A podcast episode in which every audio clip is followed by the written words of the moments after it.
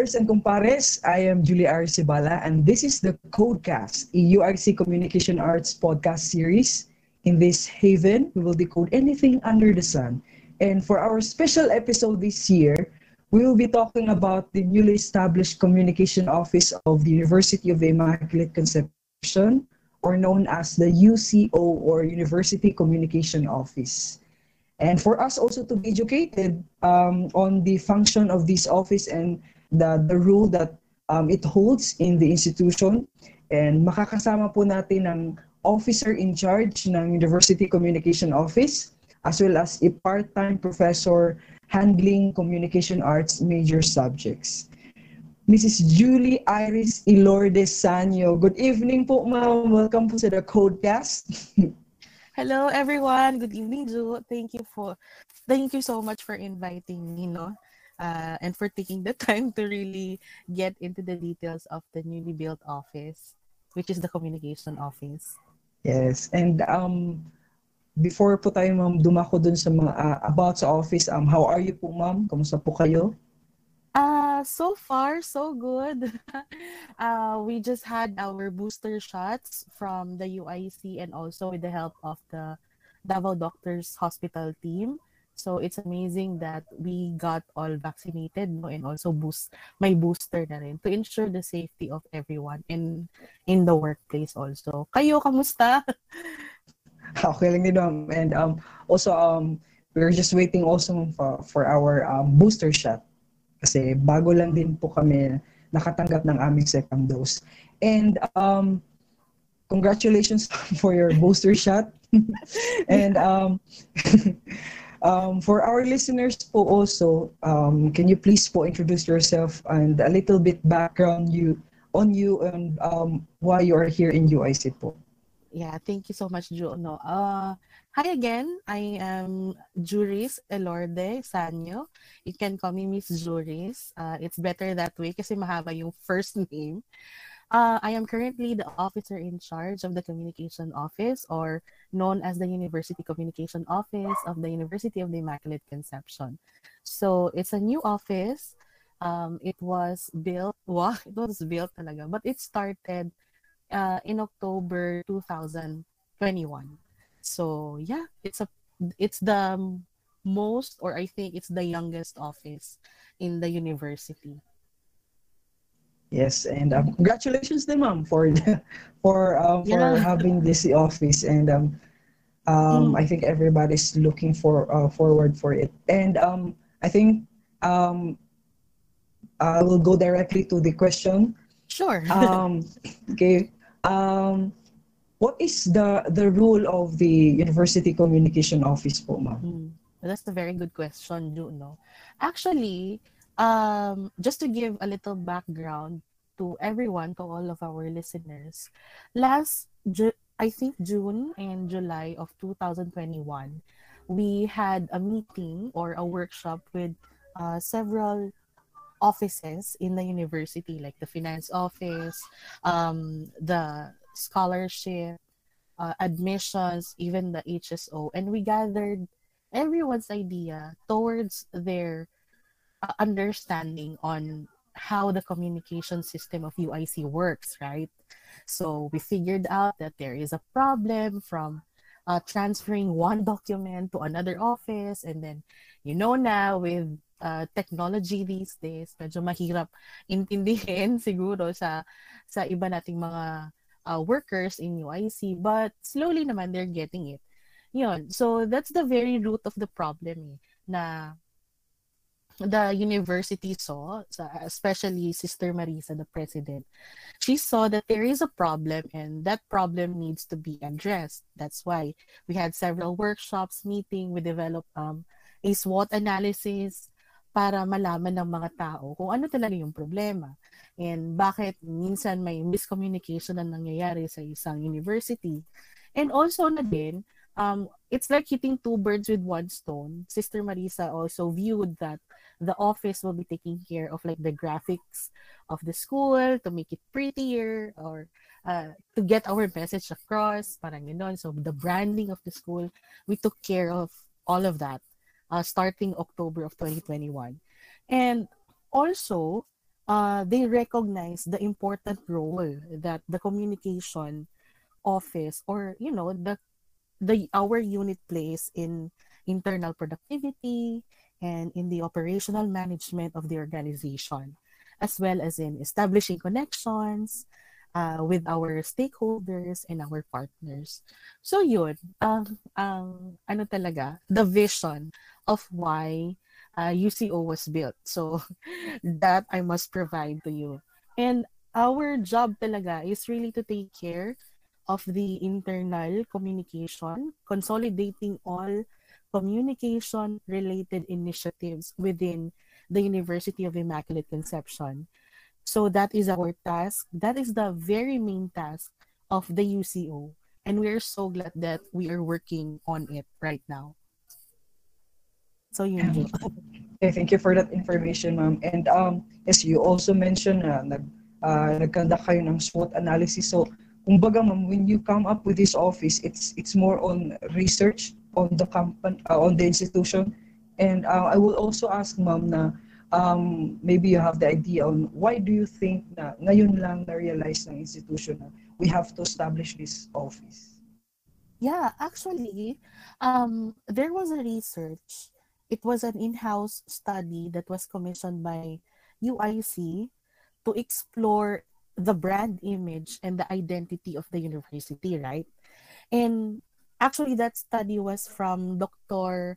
Um, Maria Eva San Juan and Dr. Mona Laya. They actually made it in the year 2019. So, 'di ba, napaka napakabata pa ng research.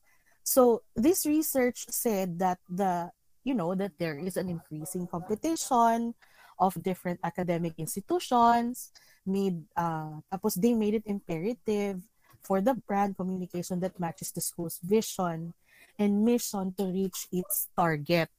So yun, nag-study lang sila about the brand identity of the university. And na-establish naman yon actually na meron nga tayong brand. May brand si UIC, kaya lang, hindi ito na ipapalabas. People don't know UIC. Well, maybe there are some, of course, uh, especially those who really want to study pharmacy, nutrition and dietetics, and also medical uh, laboratory sciences.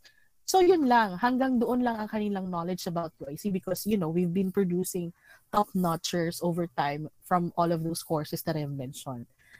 And we figured out that mas marami pa palang um, tawag nito, yung mga strengths ang UIC na kailangang ipalabas. So, kita nyo yun, marami mm. pala tayong potential na na pwede nating ibalita, i-broadcast sa labas na hindi nagpapa-broadcast kasi wala talagang office na gagawa nun. 'di ba? Sino ba naman maghihirap na gagawa ng infomercial, ng yes. ng ano 'di ba, ng mga flyers, yung mga ganun, 'di ba mahirap? So yes. so basically yeah. yung yung yung office is part din on sila din yung uh, gumagawa ng promotions, mga ganun. Um a, a part of it there is a part that the communication office does it, and there is also a part that the admissions and marketing does it. So, for example, um, we have this project with the admissions and marketing. Gagawa kami kunwari ng promotional video ng mga colleges. So, we do like the the script writing, the storyboarding, shot list na sa amin lahat. Like the creatives of it, we do it. But for let's say dissemination, uh, to the other schools, like the feeder schools that we have outside of Davao City, well, that's the admissions and marketing. Sa, sa kanila yon Bale yung, yung creative part sa amin. Kasi yun, yun nga eh. Mm. Okay, okay ma'am. Thank you for that ma'am. And um, um, you have also mentioned yung branding, ma'am. So yes. um, I think kasi kasi ako din uh, as, as a student also kasi wala din akong alam na yung, yung uh, hindi ko rin alam na UIC offers communication arts. Uh-huh. So, yes, kasi, uh, so I think kulang doon sa ano, mer- meron sigurong kailangan i-work yung, yung uh, about sa promotion kasi meron pang mga courses yung ng, ng UIC na kailangan talaga siyang i-promote. Parang True. um, kailangan i-voice out, parang kailangan marinig ng uh, mga students or ng other um, academic institutions na, oy, um, we have a competition so parang nababaha, mababahala din sila parang ganun. That is also true. Alam mo ba, Ju, na um, with the study made by Dr. Laya and Dr. San Juan in, in 2019, we we figured uh, that um, UIC pala is like one of the longest universities in Mindanao. And we had so much um bale we pioneered so much programs like the nutrition nga. So ganon like we we are the only school in Mindanao I think. If I'm not if I'm not mistaken uh, we we are offering bachelor of music yung ganon. So hindi alam ng mga tao sa yes. labas na meron pala tayong mga ganun na program na, oh, ito, ito nga, di ba? Kukunti lang sa Davao City nag-o-offer ng communication or mass communication. Pero syempre, hindi alam ng mga tao na meron palang ganyan ng UIC, di ba? So, maybe it's about time. We are doing the works. It's about time that people should know that, you know, these programs, these courses are also here in UIC, di ba? Yes, and I think it's um, it's easy it's easy these days kasi meron na tayong um, we are on the technological age and then um, we have so much um, yes. lot of platforms that can be used so, para um, to to to um, voice out or to introduce UIC or um, the courses that UIC has to offer. And um, for our students and to our listeners also to know, um, could you share us with uh, could you share with us kung ano po ang mga ginagawa nyo like may monthly activities ba kayo or are you also responsible of um, releasing news and updates coming from the institution or basically what is yung the function of the office po? Yeah, thank you for thank you so much for asking that one, Julie. No, um, number one, sige, I will break this down into five na lang. No, the first one is, uh, the UCO is responsible for creating communication content on behalf of the university. Lahat ng mga announcements coming from the office of the president, uh, office of the university president, um, from the vice president for academics, or yung ibang offices natin within the university, it's us who creates the content and then afterwards we post it through our social media platforms So that's number one. That's the initial thing we do in the communication office. So yung mga nakikita rin yung mga announcement like enrollment is ongoing or extended, yung mga ganon, like no classes. Uh, we do that. So it's our office who does that. Second is uh, we are in charge of the major communication related activities of the university, especially those concerning um, information materials like mga infographics, uh, ano pa ba? Yung mga flyers, basically, yung mga brochures ng school. Although it's a partnership, again, it's a partnership with the admissions and marketing team. Uh, but it's us who does the, the ano, yung mga creative layout or the creative collateral, we do that. So yun. So the third one is um, we coordinate with various offices inside the university about information um, packaging and production, including preparation of press releases and creation of social media posts. Now, ito naman is, for example lang naman ha, is, kunwari, si College of Arts and Humanities, gusto nilang magpagawa ng institutional brochure. Uh, tapos, yung, yung brochure na yon is uh, related sa isang activity, let's say, um, ano ba, career orientation, ganyan. We can do naman the, the layout, the content with their help. And then also, we can take care of the press release of that one. So we release it through our social media platforms. And right now, we are working on video, something like that. So, yon, it's the UCO who takes care of that. Number four, uh, we always ensure no that the entire organization is working towards the same strategic communication goal. What is that? For example, si Sister Marisa or the office of the university president wants to release um, a memo. So, uh, pwede niyong ipadaan sa communication office since we have already the tools in sending that one to the entire uh, university, uh, the workers, the students. We can do that one. We can blast, kumbaga. Para kaming mag-GM. 'Di ba? Para kaming ano um mga postman, parang ganyan. So we send that one if there is an emergency uh, like announcement, uh, pwede naman nila ipadaan sa UCO para kami na mag-blast, ah, ganun. So ayun, so far the best example I can give is the one from the graduate school. So they have this offering of two new courses. So we are so happy naman no, na pinadaan nila sa UCO. We were able to disseminate the information to the entire um, graduate school community. So that's number four. And I think the last one would be we inform the stakeholders, including the media, about important developments in the university. Hindi pa ito nangyayari so far kasi kung hindi lang talaga nangyari ang pandemic, kung wala lang talagang pandemic, the very first event that we're going to hold, like we are going to invite press people is the the fiesta of UIC. Like the it's a different kind of fiesta. So yun, those are the different functions of the University Communication Office. And um, ano po ang goal ninyo this year po, ma'am? Yeah. oh my God! ang daming, ang daming goal. so much goal, so little time, and you know naman, since this is a very, this is the youngest office in the university. So, kulang kami sa manpower. Yes.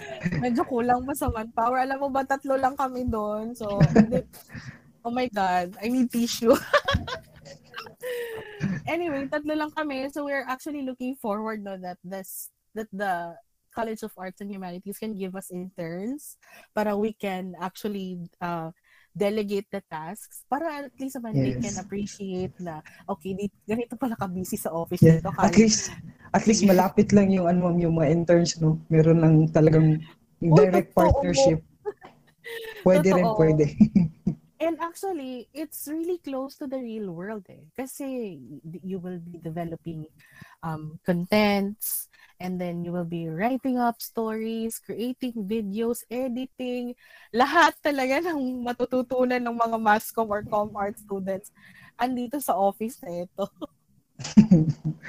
so, ayun pala, Ju, you know, um, actually, uh, we just released the first volume of Rosea Rosea is the institutional um, publication of UIC. So before, we had Nexus. And I think it was in the year 2006 when they stopped producing it. Eh. So it contains news from all of the colleges, the institution. Andun lahat. Parang ano siya. Uh, parang TCI pero uh, uh, including other offices na. So for example, may balita si cashier, oh wala tayong ano, nutrition increase. Pwede bang ibalita? So ayun, nandun lahat sa Rosea first volume. They can actually check that out uh, sa rosea.uic.edu.ph. May online tayo na publication. So, our plans, uh, we hope to produce again the volume 1, number 2, kasi the Rosea is a biannual um, publication. So on June of this year, hopefully we can release volume 1 number 2. And by December, uh, volume 2 na. Okay, that's great to hear, ma'am. And um, meron din akong nabalitaan na um, you'll have you'll produce a, a, a new version of the website. Yes. Oh my God. Nakalipad agad ng balita. Nakalipad ka agad ng balita. Anyway, we are Oh my, ano siya eh, um, it's still, it's still in progress. We are working with the Management Information Systems Office, uh, courtesy of Mr. Eric John Imberda. He is the MIS director. We're working with them and um, we are actually planning to make the website more simple, more modern, ganon. Uh, yung madali lang gamitin. Um, yung naiintindihan lahat ng buttons, ganon. Yung madali lang talaga siya. The goal here is to create the website as simple as we can and as responsive as we can so that of course it, it's going to be for the benefit of our students for you guys yes. so the target date wala pa siyang target date actually pero we're hoping that we can release it before the enrollment of the new academic year ayun and thank you thank you ma'am and um we're looking forward for um, the more activities and mga releases ng ano ng um, UCO. So yeah. um meron kang i-promote ma'am or you want to um um yes, we actually want to promote uh, our yun nga the publication which is Rosea. We actually encourage um students if you want to submit articles yeah, we actually want to produce like a portion inside Rosea where uh, there's submission from students. Like if there is an activity from your college, please submit it so that we can add that one inside your college contents, yung ganon. So yeah, please do visit rosea.uic.edu.ph. And, yes. So that's that's it, guys. Um, you can visit the rosea.uic.edu.ph, and I think it's there is a PDF version also of that if you want to download the the the, the magazine or the, that um the, yeah that website. And um, thank you, ma'am. And I think um our listeners are are educated already on um, they're also aware kung gaano ka-importante ang communications office. Yeah, thank you. Thank you for your time, ma'am thank you so much, Ju, for inviting me to really get into the details of UCO. If you will also allow me, no? well, kakapalan ko na lang ang mukha ko, but we are uh, also active on Twitter. Diba? so, um, I think it's UIC underscore PH. We are active on Twitter, Instagram, and now we are on TikTok. so, yes, yes. So pag if ever no, mga students, if they can go to, to school and they want to submit their TikToks, ma'am, paki-submit ng TikTok namin. Ayun ko, we would be very much happy to uh to post that one for you. You know, kasi we really want as much as possible, we want to utilize all of the social media platforms para we can uh, reach a lot of audience and show people that UIC is not a boring school. UIC is actually a fun school. So yeah, uh, as what we have produced nga, diba? UIC, we have a legacy of pioneering excellence. Yes, perfect. Once again, ma'am, thank you for your time, for accepting the invitation for this special episode of the podcast. Thanks again, Ju. And uh, looking forward for more episodes.